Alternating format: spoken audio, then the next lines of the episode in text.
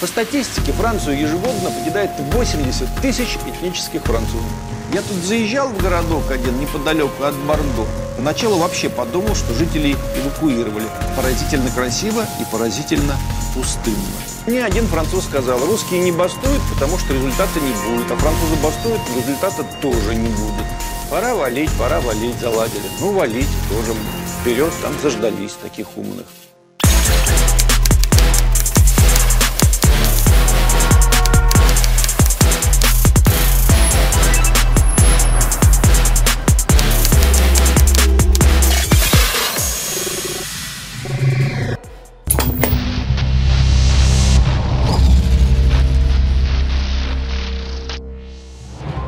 Постоянные темы в словесных баталиях с нашими прогрессивными либеральными оппонентами – это отсылки к европейскому опыту. И вообще к нормальным странам, где все устроено по-нормальному, не то, что у нас. Давайте сразу на берегу договоримся. Россия страна тяжелая. С тяжелой властью, с тяжелыми, а порой звероподобными органами правопорядка, со звероватым чиновничеством, которое смотрит на нас честными глазами, но строит себе особняки с десятью подземными этажами и с участками размером в половину Швейцарии, с очень большим количеством бедных или очень бедных людей и совсем небольшим, но крайне влиятельным количеством богатых богатых и очень богатых людей, причем в последние годы бедные наши стали еще беднее, а богатые от чего-то гораздо богаче. Да, да, да, мы в курсе. Нас тоже это бесит. Но речь пойдет немного о другом. Вот эти замечательные люди, которые предлагают нам себя в качестве новых управленцев – и кивая при этом на Запад, они либо держат нас за дураков, либо вообще не понимают, что такое Запад. Впрочем, я думаю, что понимают. А нас, увы, держат за дураков. Для примера возьмем такую прекрасную страну, как Франция – Нужно быть слепым, приезжая в Париж, чтобы не заметить несколько совершенно очевидных вещей. Москва, да и не только Москва, но мы сравниваем столицы, поэтому речь поведем о Москве. Москва, безусловно, чище, богаче, опрятнее, ярче, чем Париж. Столичные парижские французы одеты разительно беднее столичных московских россиян. Да и в целом они как-то не очень ухожены, эти парижане. Парижский автопарк в сравнении с нынешним московским – это как московский автопарк 1979 года в сравнении с парижским того же года. Машины у французов битые, перебитые, потому что паркуются они беспощадно. Мне, впрочем, это даже симпатично, что они не заморачиваются из-за своего железа, но в России привычку парковаться, легонько задевая машину спереди и машину сзади, не оценили бы. А там порядке вещей. Мне скажут, французы так небогато одеваются, и машины у них недорогие, потому что они не любят пускать пыль в глаза и вообще цивилизованные люди. Порой это, конечно, так, но, увы, все реже и реже. Те машины, которые могут позволить себе жители нашей столицы, да и не только столицы, прямо говоря, средний статистический француз позволить себе не может. Да и ходит он, бог знает в чем, ровно по той причине, что только на это, бог знает что, и хватает его бюджета. Метро парижское и метро московское – это разные цивилизации вообще. В такси у них тоже работают представители самых разных, далеко не местных народностей, но такси у них стоит столько, что даже обеспеченные французы этим видом транспорта пользуются крайне редко. Я пару раз там проехался на такси, и кроме шуток, в Москве на эти деньги я могу две недели туда-сюда кататься, целый день и еще полночи.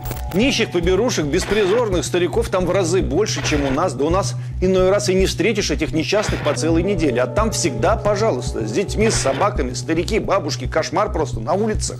Грязь и неухоженность, и дворики, и закоулки в самом центре Парижа с характерным запахом от того, что местные граждане, что скрывать, явно справляют повсюду малую нужду. Вот парижские приметы нынче. Но самое главное, мои знакомые россияне, там живущие, спокойно признают, Париж – город без перспектив.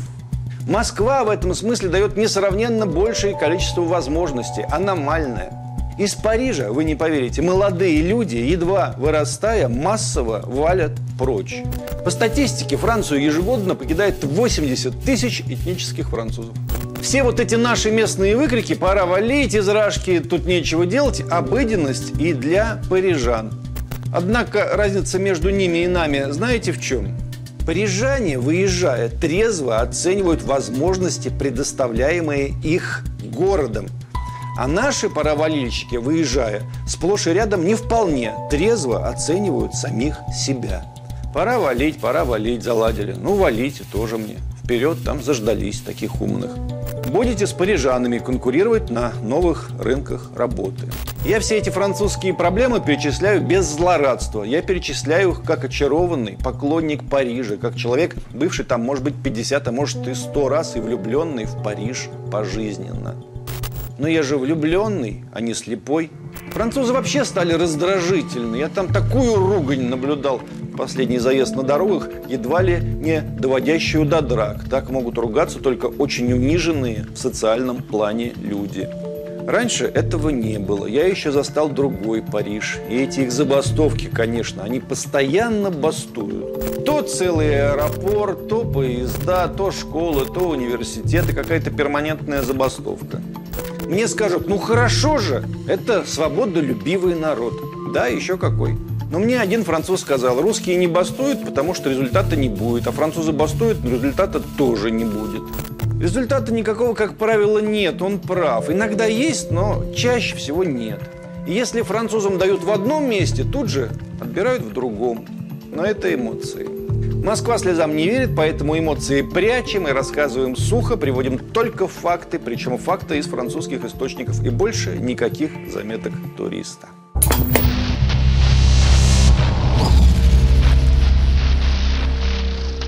Итак, французские социологи констатируют, во Франции, как и в целом по Европе, идет неуклонный процесс социального расслоения и роста бедности.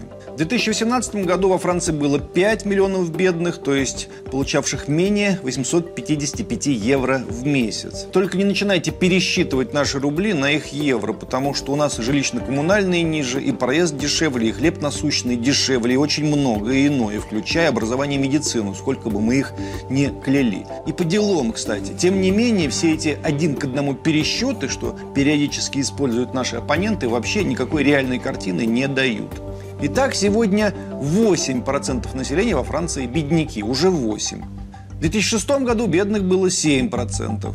Растет разрыв между богатыми и бедными. Согласно статистике, доходы 10% самых богатых французов почти в 9 раз выше доходов 10% самых бедных французов. Или вот еще интересный факт. Богатые французы в среднем живут на 13 лет больше, чем бедные. У богатых хватает денег на медицину, у бедных нет. То, что называется качественное медицинское обслуживание, для бедных недоступно. Во Франции постепенно исчезают целые отрасли промышленности. Внимание, факт. С 80-х годов Франция потеряла половину рабочих мест в промышленности. Доля собственной промышленности во Франции в создании национального богатства в 1980 году составляла 24%, а в 2018 году только 9,5%, а сегодня и того ниже. Это называется деиндустриализация.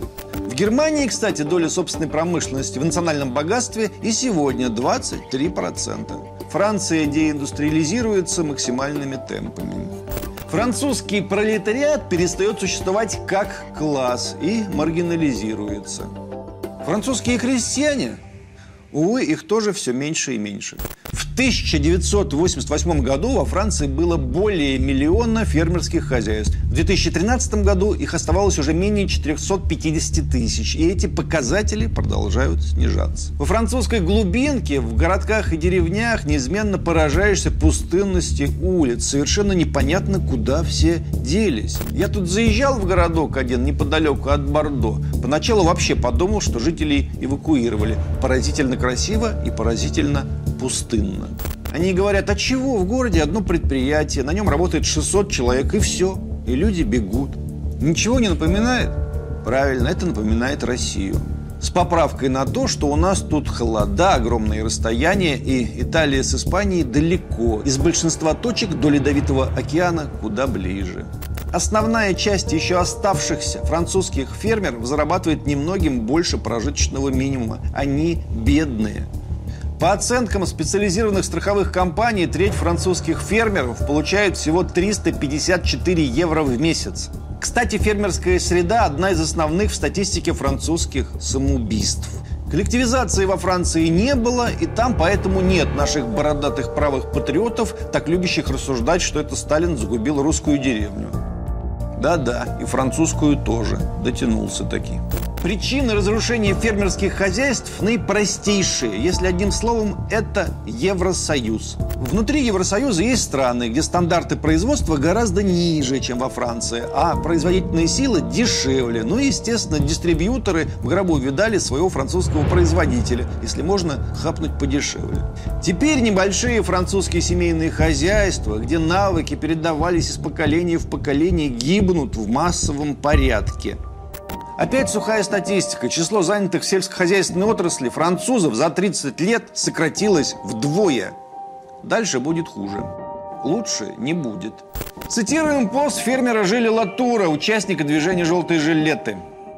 «Моя жизнь – это постоянная борьба за выживание. Я выращиваю скот на продажу.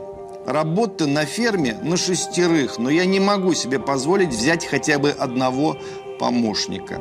Субсидии Евросоюза мизерные, а страховка и цены на оборудование растут. Мы не просим подаяния у государства. Мы просто хотим жить своим трудом. Отдельный, конечно же, подарок – это санкции, которые Франция под давлением США была вынуждена вести против России. Итак, проблемы со сбытом продукции, а тут еще пришлось и зашить собственные карманы в угоду дядюшке Обаме. Что, конечно же, много говорит о французском политическом суверенитете или о его отсутствии. Французские журналисты мне жаловались, что до 80% французских медиа прямо или опосредованно контролируются США. Вот это я понимаю пропаганда. Причем не французская, а какая-то еще, импортированная к ним. Французы, причем об этом либо не догадываются, либо догадываются не в полной мере. Такая картинка. Нравится? Это еще не все.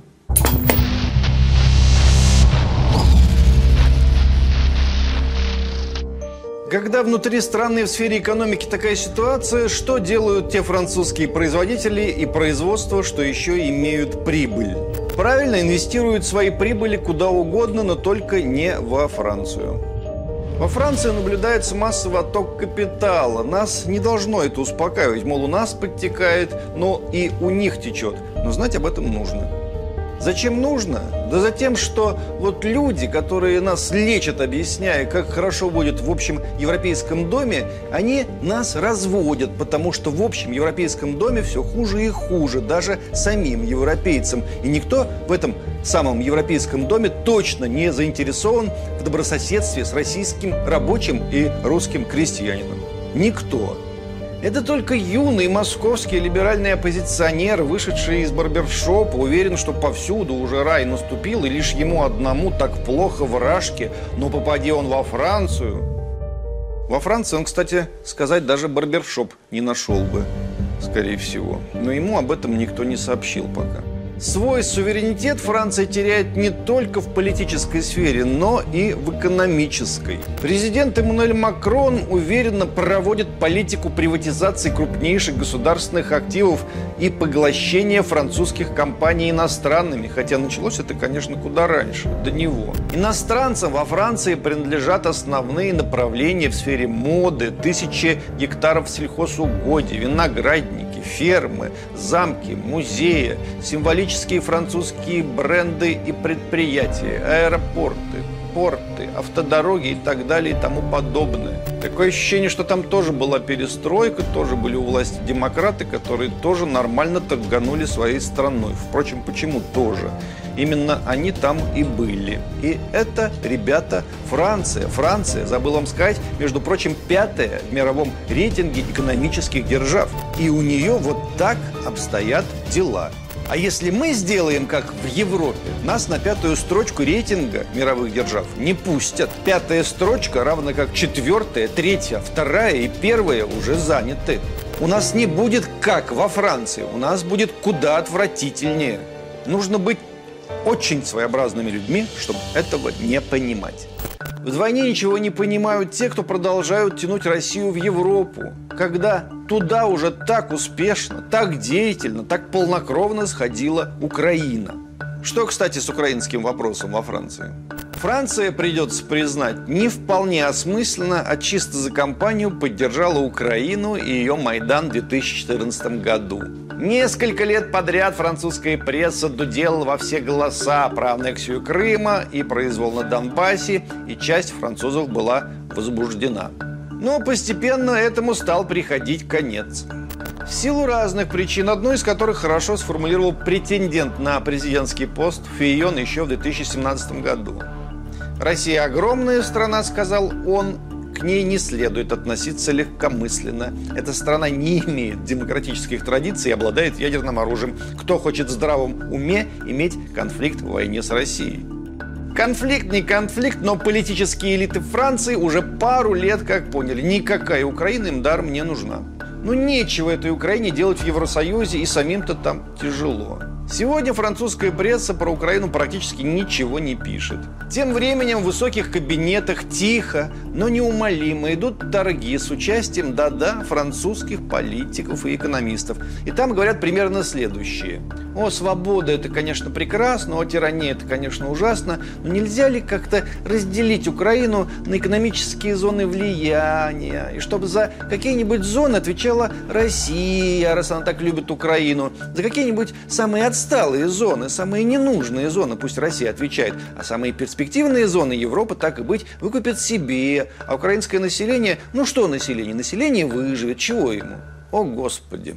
Как же, когда узнаешь содержание этих переговоров, жалко, жалко несчастный украинский народ с этой их безумной небесной сотней, с этим их стремлением в светлый европейский мир, в котором они оказались даром никому не нужны. Они-то на Майдане всерьез думали, что обилие восставших украинцев объясняется ужасающим положением этих самых украинцев. Им было так тяжело, так грустно. Они хотели как в Европе, как в Европе. Но четыре года спустя после Майдана в сердце той самой Европы, во Франции, началось движение желтых жилетов. Напомним, в начале 2018 года появилась петиция с требованием понизить цены на горючее. Отсюда и автомобильные желтые жилеты, как символ движения. 17 ноября 2018 года 228 тысяч желтых жилетов блокировали национальные дороги, автострады и перекрестки по всей Франции. И вот как активисты желтых жилетов, самые, что не есть французы, объясняли свою политическую активность. Цитируем их блоги, а то у нас наши либеральные оппозиционеры, хоть российские, хоть украинские, на французском все равно не читают. Француженка дельфин на тле. Мы не можем заплатить по счетам, не влезая в долги. Мы живем в кредит. Мы не можем заплатить даже за школьную столовую. Ни разу в жизни я не была в отпуске. Вы, кстати, знаете, что 20% французов не ходят в отпуск. В принципе, не ходят в отпуск, потому что если уйдут, тут же потеряют в доходах и не смогут оплатить свое жилье и элементарно прокормиться. Нет, не знали? Как жаль. И на эхе Москвы вам про это не рассказали. Надо же, как же так? Француженка Элоди Немур, цитирую, «Я мать-одиночка. Каждое седьмое число месяца я получаю зарплату, а десятого у меня уже ничего не остается. Оставшиеся дни мы едим то, что я смогла купить в Лидл. Одеждой нам помогают соседи. Мои единственные выходы, помимо работы, это прогулки по лесу. Маник, пенсионерка пишет, я работала с 16 лет. Сегодня моя пенсия 727 евро. После оплаты за квартиру и коммунальные услуги на еду остается совсем немного. Порой мне приходится голодать. Ну и так далее до бесконечности. Вот в эту Европу вы стремились, милые мои ненаглядные наивные украинцы. В Европу, где самые отъявленные европейцы ненавидят сложившийся европейский порядок вещей. В тот самый Евросоюз стремились, откуда только что сбежали англичане. Ну и как после этого вас называть? А самое, конечно, смешное, что политическая линия Украины остается прежней. Вы куда, спрашивают их? Мы вот на этот пароход. Какой? На пароход Европа. Так он ушел. Врете вы все, не ушел, стоит, нас ждет. Сейчас скинут трапы, и мы пойдем. И сами пойдем, и поросят своих, и коров, и волов, всех туда заведем, и поплывем. Да-да, поплывете.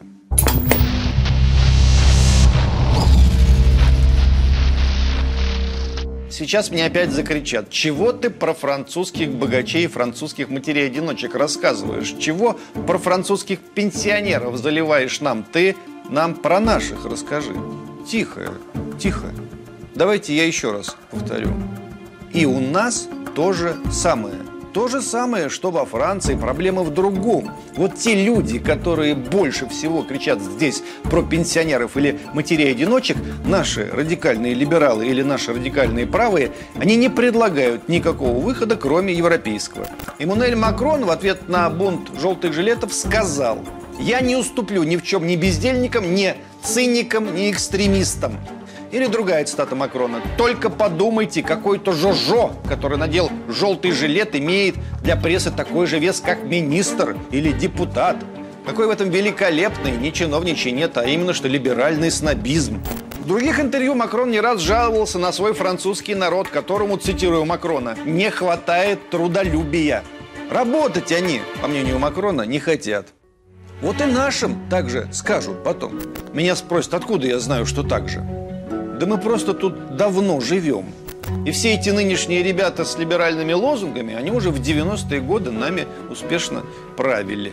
И когда россияне собирались на митинги, почище желтых жилетов были митинги тогда, эти же самые ребята говорили россиянам, да вы просто лентяи, еще экстремисты, нечего ходить на митинги, идите работайте. Если вам есть нечего, в лесу грибы собирайте и ягоды, собирайте и питайтесь ими. А если митинги не расходятся, что делают просвещенные демократы?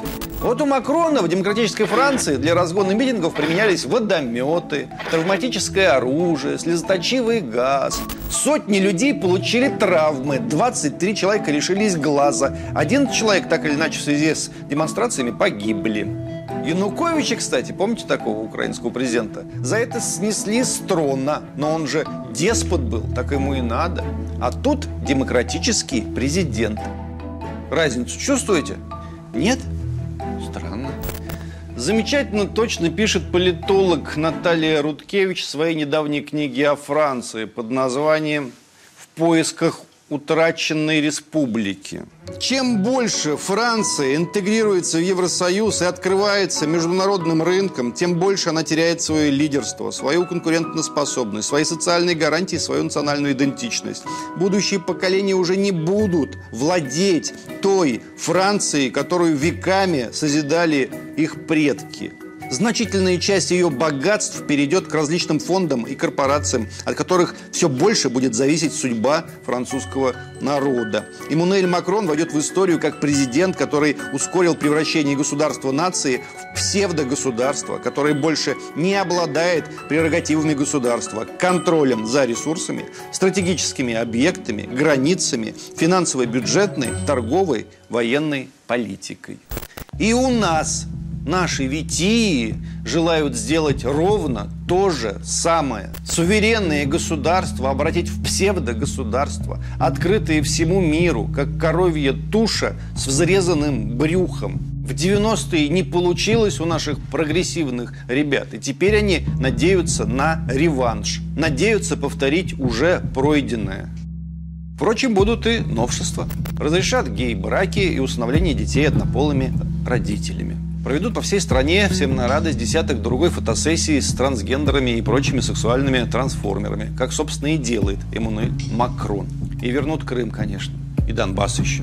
Украине вернут, или, если точнее, тем людям, что будут управлять Украиной. И не факт, что это будут украинцы. И Сирию тоже кому-нибудь вернут неважно кому. И приватизируют все, что не успели приватизировать в 90-е. Ровно как в Европе, в самой лучшей, в самой просвещенной, в самой прогрессивной Европе. Зато никакой деспотии у нас не будет. Исключительно демократия и законность. Распродажа державы на законных основаниях. И я ничего не рисую в мрачных красках, заметьте. Я просто рассказал, как это происходит во Франции, в нормальной стране.